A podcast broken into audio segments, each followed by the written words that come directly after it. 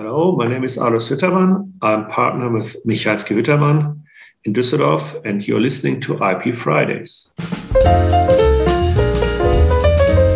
Hello, and welcome to this episode of IP Fridays. Our names are Ken Suzan and Rolf Claessen, and this is the podcast dedicated to intellectual property. It does not matter where you are from, in house or private practice, novice or expert. We will help you stay up to date with current topics in the fields of trademarks, patents, design and copyright, discover useful tools, and much more.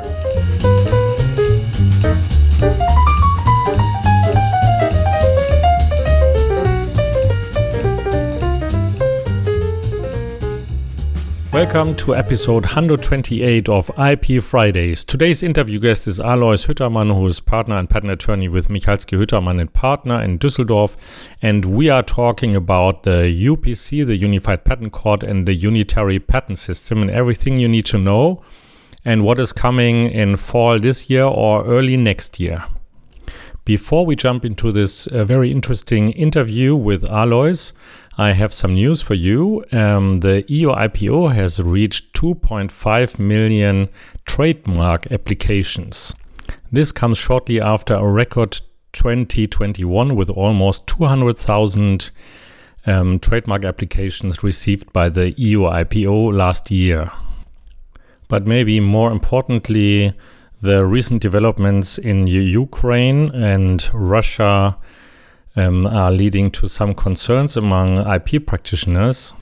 Russia has issued a decree saying that damages uh, of IP rights, so in lawsuits based on IP rights, cannot be recovered if the plaintiff is coming from a Western country. And there's a long list of Western countries that are um, part of this decree. So IP rights can no longer be easily enforced in Russia. That is at least my take. Also, it seems that the Rospat, so the um, Russian Patent Office, is no longer accept accepting payments from these Western countries that are on the list. So, some IP owners need to find other ways to pay the fees for maintaining the IP rights in Russia. Also, it might be important to know that a lot of leading IP law firms have closed their offices in Russia. So now let's jump into the interview with Aloys Hüttermann. Today's interview guest is Aloys Hüttermann. If you don't know who Aloys is, he is partner with Michalski Hüttermann and partner in Düsseldorf, a leading patent law firm in Germany. And he is also author of a book about the new unified patent system and also writing a new commentary about this uh, unified patent court and the, unify, uh, the unitary patent system. Thank you for being on the show, Aloys. Thank you. It's an honor for being invited. So, do you want to extend my brief introduction a little bit by talking about first a little bit about yourself, um, where you come from, what you do? Yes, of course. So, um, my name is Aloys Hüttermann. I'm chemist by background. I have a PhD in organic chemistry. And after um, finishing that, um, I decided to become a patent attorney.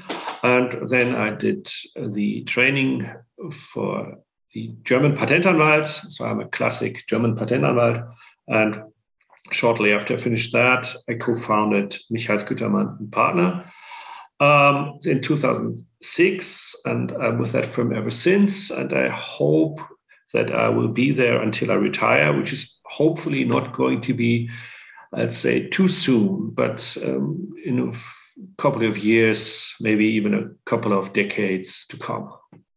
All right. So today we are meeting because the unitary patent system or the unified patent court is starting soon, later this year or early next year. Patent litigation how it is today will therefore fundamentally change with the start of the Unified Patent Court and the unitary patent. Um, can you briefly outline what the Unified Patent System is? Well, briefly, it's not so easy because the system is very complex, but I can try. Um, so, the Unified Patent System is a new system of obtaining patents and also litigating it. And it consists of two parts, as you already mentioned. It's the unitary patent um, and the unified patent court. And the unitary patent is based on two EU regulations, which were already passed in 2012. Uh, the unified patent court is based on an international treaty, the agreement on the unified patent court, which um, soon will be eventually um, see the light of the day um, once Germany has deposited its ratification with the EU. Um, since the Unified Patent Court is based on an international treaty, um, this was one reason why it took so long, because international treaties um, well, first they need, need to be agreed on, but then they need to be ratified by a well certain number of countries. That depends on how it is laid down in the um, agreement, and then these countries do not only need to ratify; they also need to deposit their ratification somewhere, and the ratification process in Germany was uh, first halted um, by a constitutional complaint, which was then allowed, at least partially, by our constitutional court. So we had to do another round of ratification. Well, then there were again complaints, but these were then dismissed. So now Germany has done their job they have uh, ratified everything, but they still need to deposit this ratification with the EU because in the UPC agreement it is laid down that the EU um, is the office where you need to deposit your ratifications. Um, the reason why Germany has not done this yet is not political. So politically, this is all done. It's technical. Um, and it's very easy. Um, in the agreement itself, there are no um, transitional periods or something. So from day one, the UPC, the Unified Patent Court, which is abbreviated as UPC, I would do so also in, within this call, um, must be working. And I mean, if you um, file a suit somewhere, it's good that there is a judge who reads it, or maybe even more than one judge, or a couple of judges. So um, these have to be hired. But um, in order to do that, actually, uh, a second agreement was needed.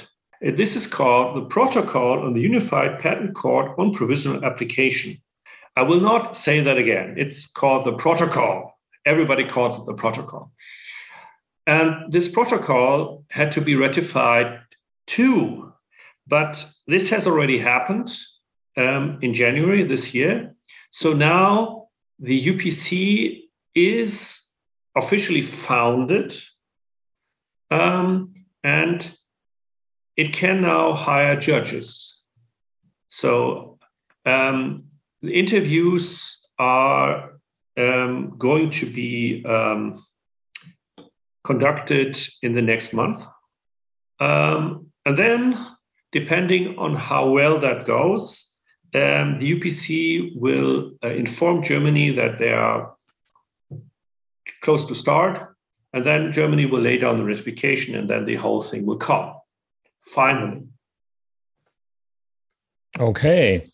So the timeline is not clear yet, but it's pretty clear that um, later this year or earlier next year, this system will start. So, what will be the most important changes for patent owners? Oh, well, there are many. Um, I mean, well, focus on the most important ones. Yeah, I know, I know. so, um, well, concerning on the uh, patenting side, it is that patent owners will have a new option. Um, and I should say that the way of obtaining patents is not changed. So you have the European Patent Office and you have the National Patent Office, and they remain as they are.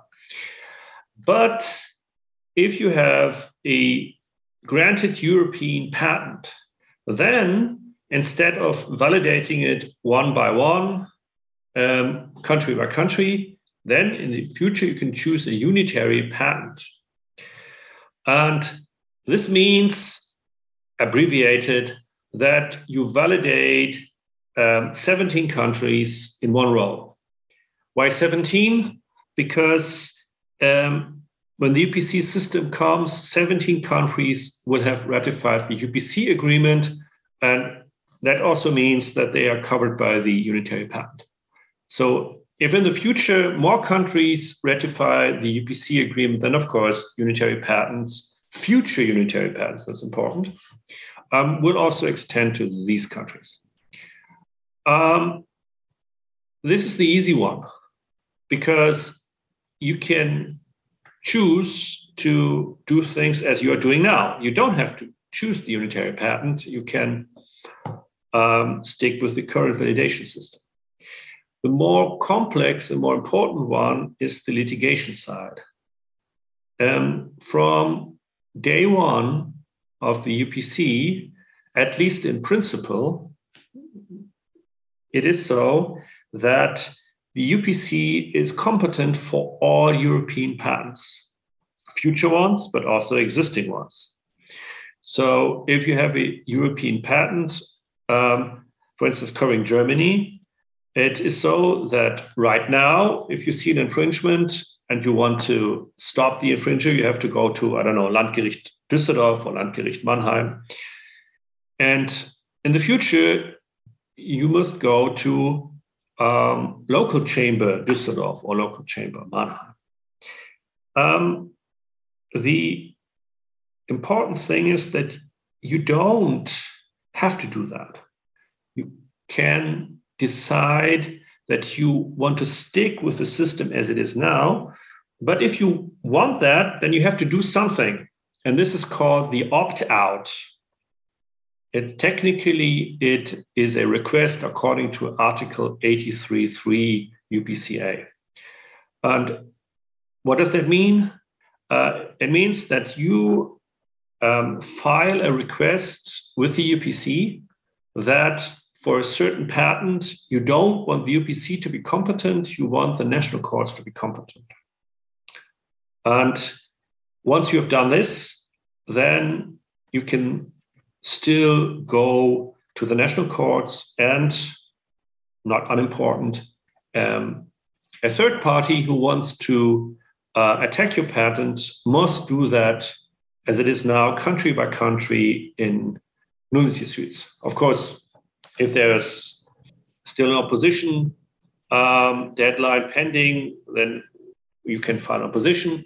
But um, once that is over and you have an opt out filed, you have to go country by country. So, um, what would be a reason for patentees to opt out certain patents out of the new system? Would that be mainly a trust issue, or would that be? Are there also other reasons why um, patentees should or would opt out of the new system? The, in my opinion, um, it's basically a trust issue. The but if you trust the UPC, still um, a reason to opt out could be that you think the UPC is too expensive. The thing is that at the UPC, like in Germany, you have a loser pays system, but we don't know how much uh, the costs that you will have to pay will be. Um, this is still ongoing. Um, there is like a ceiling of costs depending on the value of dispute, but this ceiling is much, much higher that, than for a comparable case in Germany. So we don't know how this works out because this ceiling is not automatic.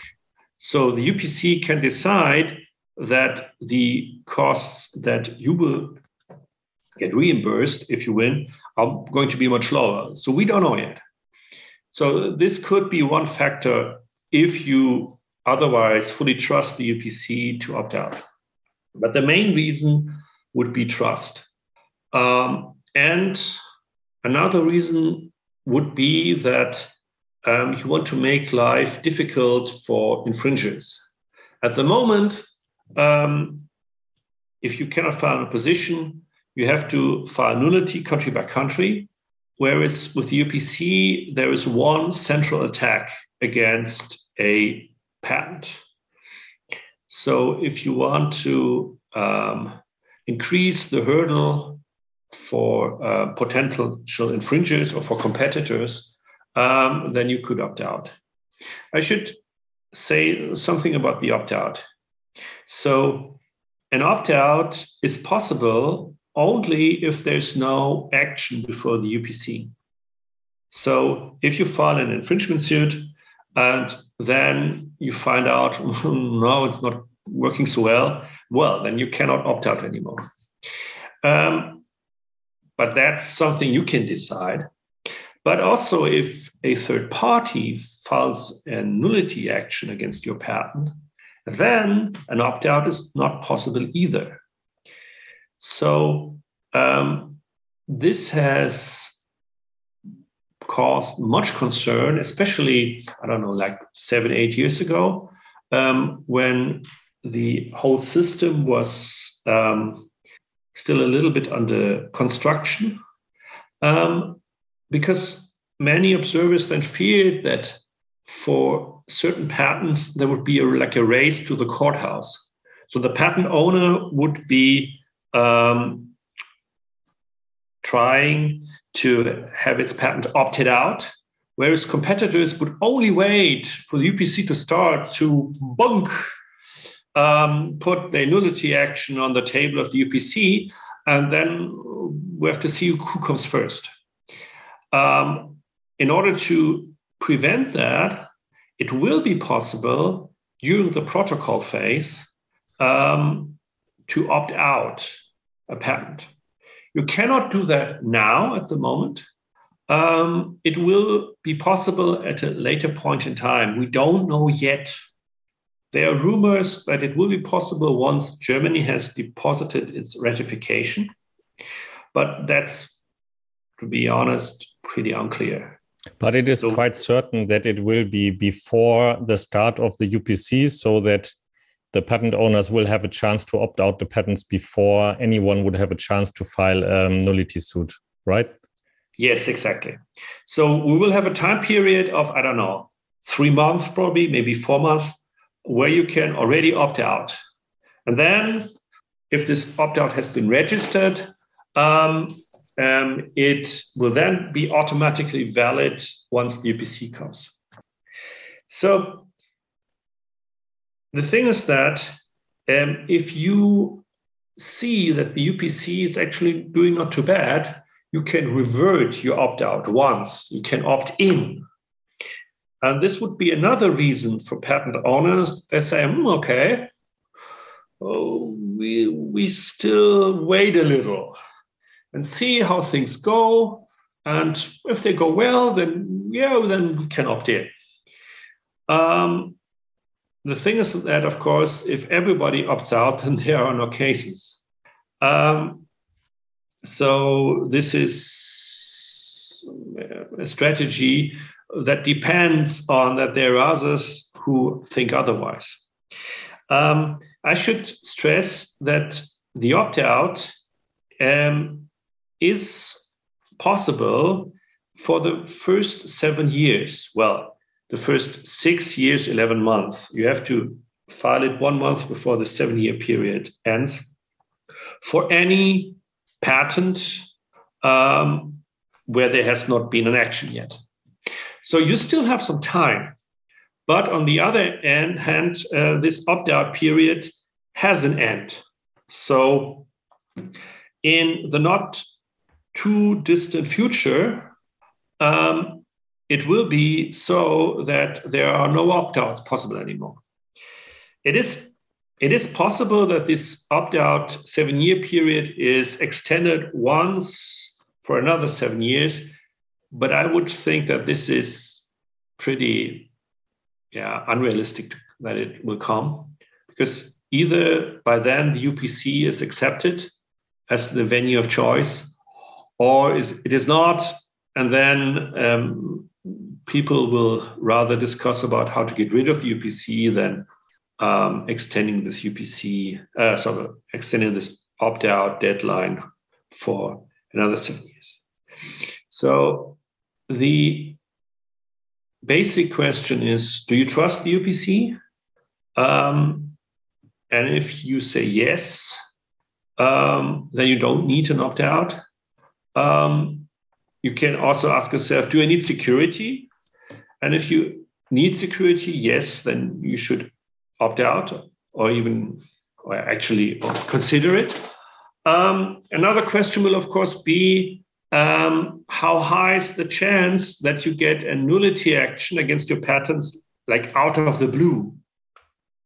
So, how high is the chance that you come into your office one early morning and then you find out, boom, against a patent of mine, somebody has filed a nullity action, although we have not discussed about this patent with this competitor or with this um, um, party. So, um, if the chance is reasonably high, then you could um, think that you need a safeguard. And then um, your willingness to opt out may, may be increased. If you are in an area um, where those nullity actions out of the blue are hardly ever seen, then you can maybe um, first wait and see what happens. And only if you see an infringer then you can decide okay, do you want to sue this infringer at the UPC or do I rather want to go national again? I mean, one of the advantages of the UPC is that you get um, pan EU uh, or um, a ruling, a decision covering many countries of the EU.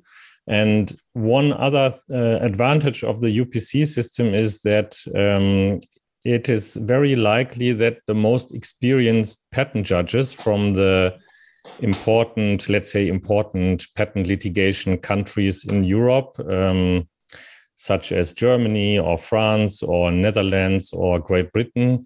Um, uh, not Great Britain anymore, of course, they left the no. EU. But um, the, the judges from these countries, they might, uh, they are very likely to join uh, the new UPC system, right? Yes. Well, I mean, of course, at the moment, interviews are being conducted. Um, so, and of course, everything is secret. So, um, officially, it's not clear who has applied with the UPC, but unofficially, it's clear that every German patent judge well, except for those who are either close to retirement or don't like to to work in English because that's could be the case. Um, that except for I don't know a handful of judges, um, all of them have applied with the UPC. Um, so uh, maybe not all of them will be hired, but quite a few. So it could be that in the future, um, before Düsseldorf Landgericht, there are judges you've never heard of before. And if we have bad luck, then they have never heard of patent law before. Um, whereas all the big names, all the experienced judges, I, I don't want to say any names, you all know them, they, that they are with the UPC. And um, that could happen. So that would be a good reason not to opt out your patents because it could be the case that inexperienced judges in the national courts would decide on your patent infringement then. Yeah, well, one has to say that there are plans that, um, except for a few, um, all of the judges will work part time.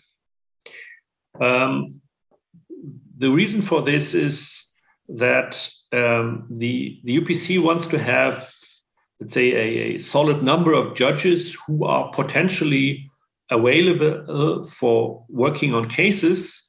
But on the other hand, they don't want to pay them all. So, and it is possible to be a part-time judge. Um, so um, most of the judges may be part-time judges, at least in the early years. So it could be that still some of the household names are both at the Landgericht Düsseldorf or Mannheim or Munich or Hamburg, because that's the four locations um, where the UPC will operate in, in Germany, and half a part of the time at the local chambers. Um, but it could be that if the UPC runs well, that I don't know, in a one or two or three years, then all of these judges will work at the UPC full time. Right. So it's it's I get asked that a lot. Should I opt out or not? And my my answer is um, that's not easy to decide. Um, there are many in-house counsels who have said um, publicly, but also in, in, when you speak to them in private, that they will um, want to opt out, but also be part of the UPC. Because another reason why you should be involved in UPC is that um, the tracks are laid early. And um, the example, the classic example is the European Patent Office.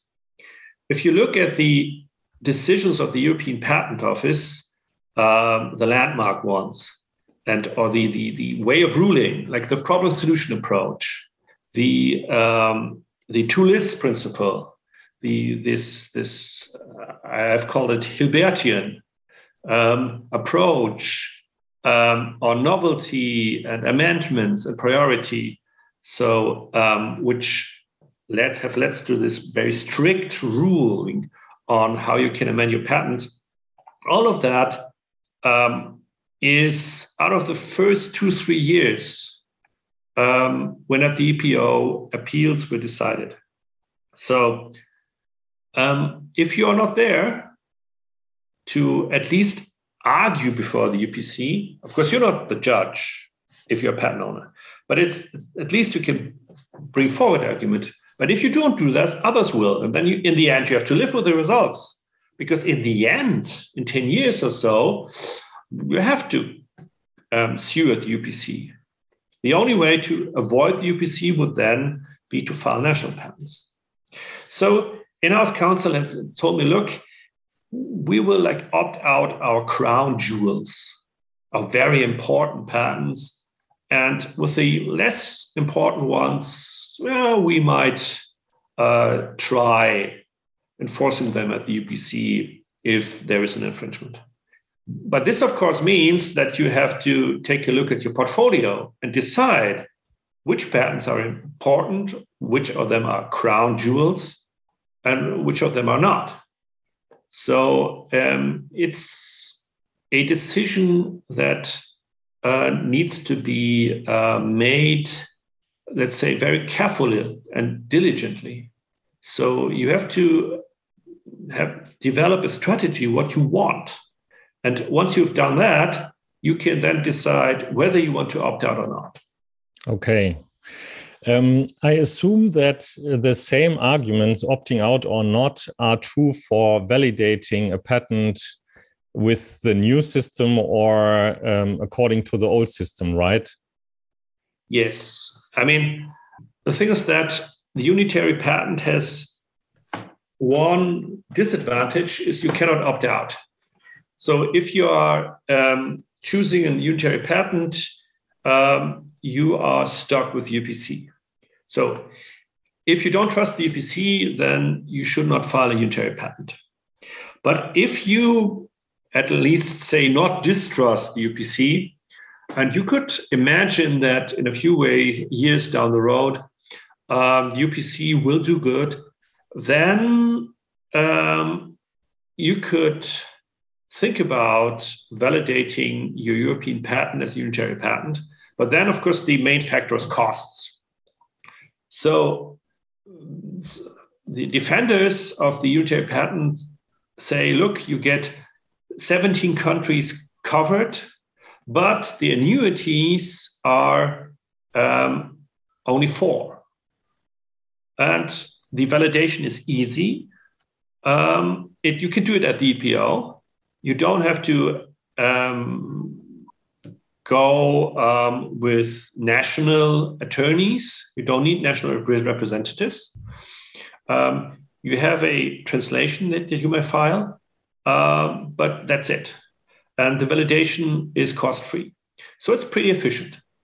On the other hand, uh, most patents, as we know from statistics, are being validated in Germany, France, and the UK only.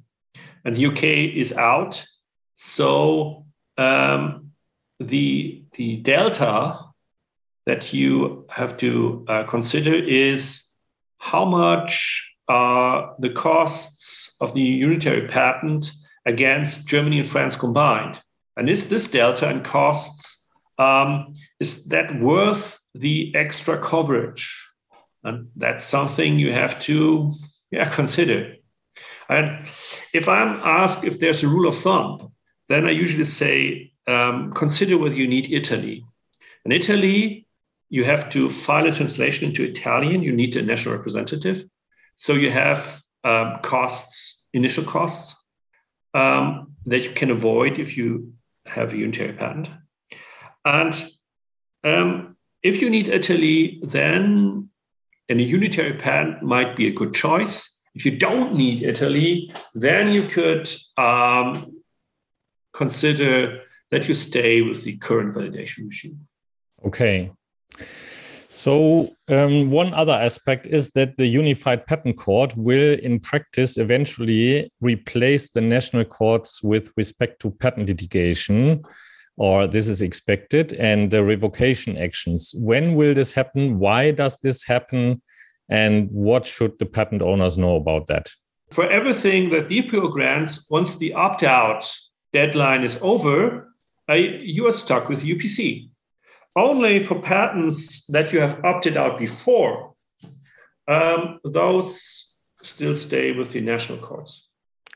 If you then want the national courts to be involved and also a nullity country by country, then you have to um, file nationally, which means that you have to go to the German patent office for German patent, the French patent office for French patent.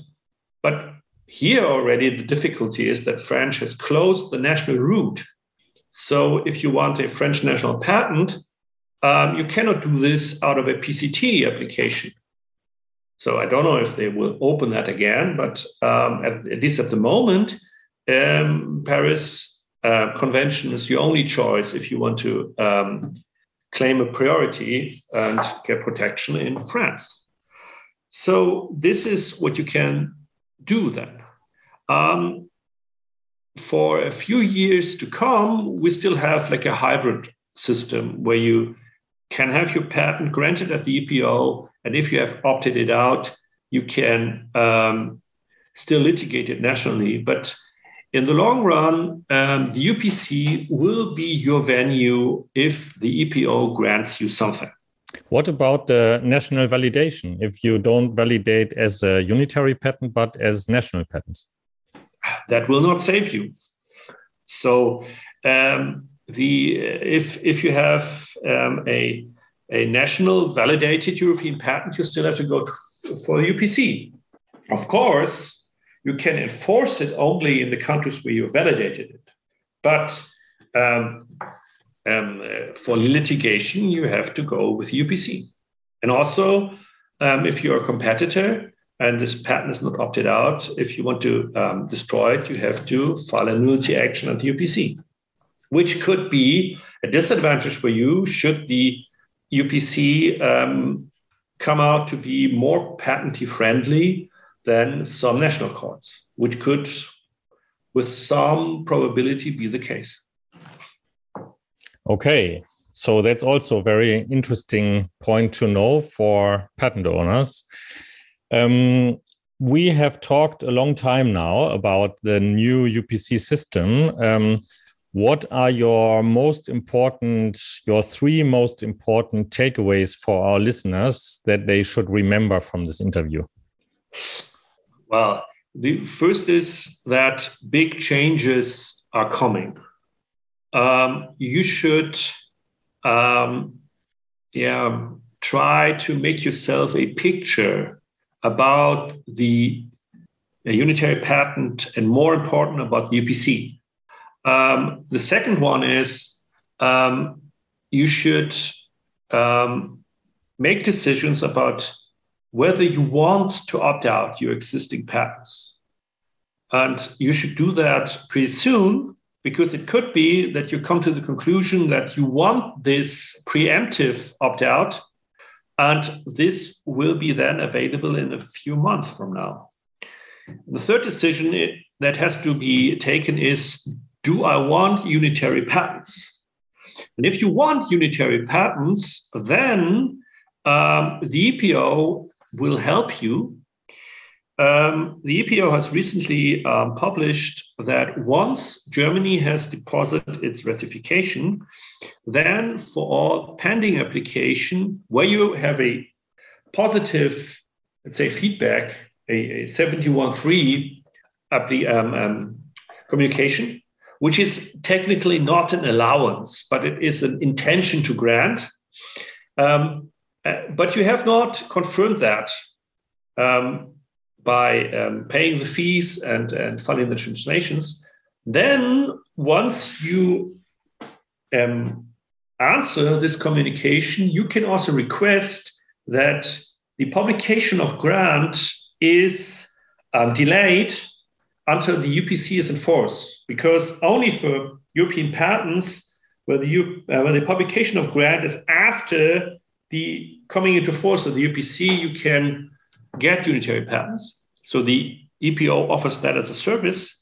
And what you also can do is already register.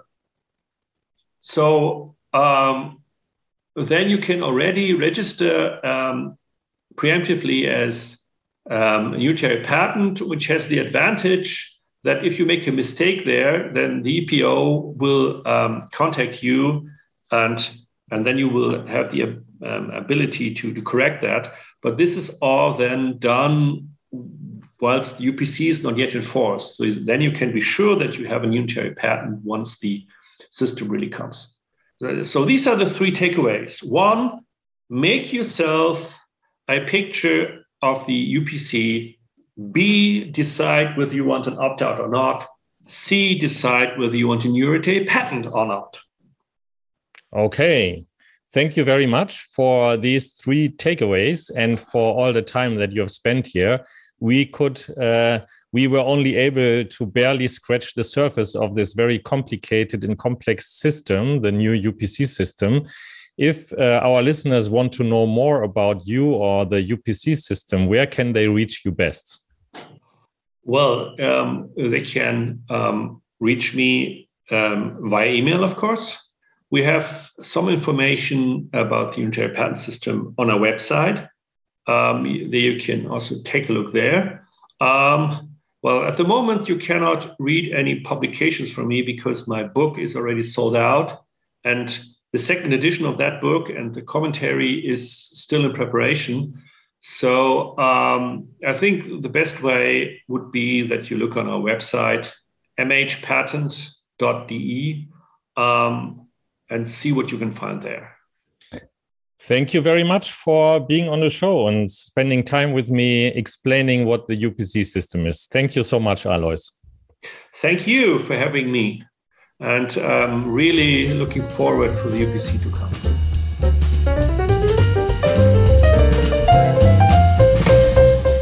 That's it for this episode. If you liked what you heard, please show us your love by visiting ipfridays.com slash love and tweet a link to this show. We would be so grateful if you would do that. It would help us out to get the word out. Also, please subscribe to our podcast at ipfridays.com or on iTunes or Stitcher.com. If you have a question or want to be featured in one of the upcoming episodes, please send us your feedback at ipfridays.com slash feedback. Also, please leave us a review on iTunes. You can go to ipfridays.com slash iTunes and it will take you right to the correct page on iTunes. If you want to get mentioned on this podcast or even have comments within the next episode, please leave us your voicemail at ipfridays.com slash voicemail. You have been listening to an episode of IP Fridays. The views expressed by the participants of this program are their own and do not represent the views of, nor are they endorsed by their respective law firms. None of the content should be considered legal advice. The IP Fridays podcast should not be construed as legal advice or legal opinion on any specific facts or circumstances. The contents of this podcast are intended for general informational purposes only, and you are urged to consult your own lawyer on any specific legal questions. As always, consult a lawyer or patent or trademark attorney. Copyright 2014, all rights reserved.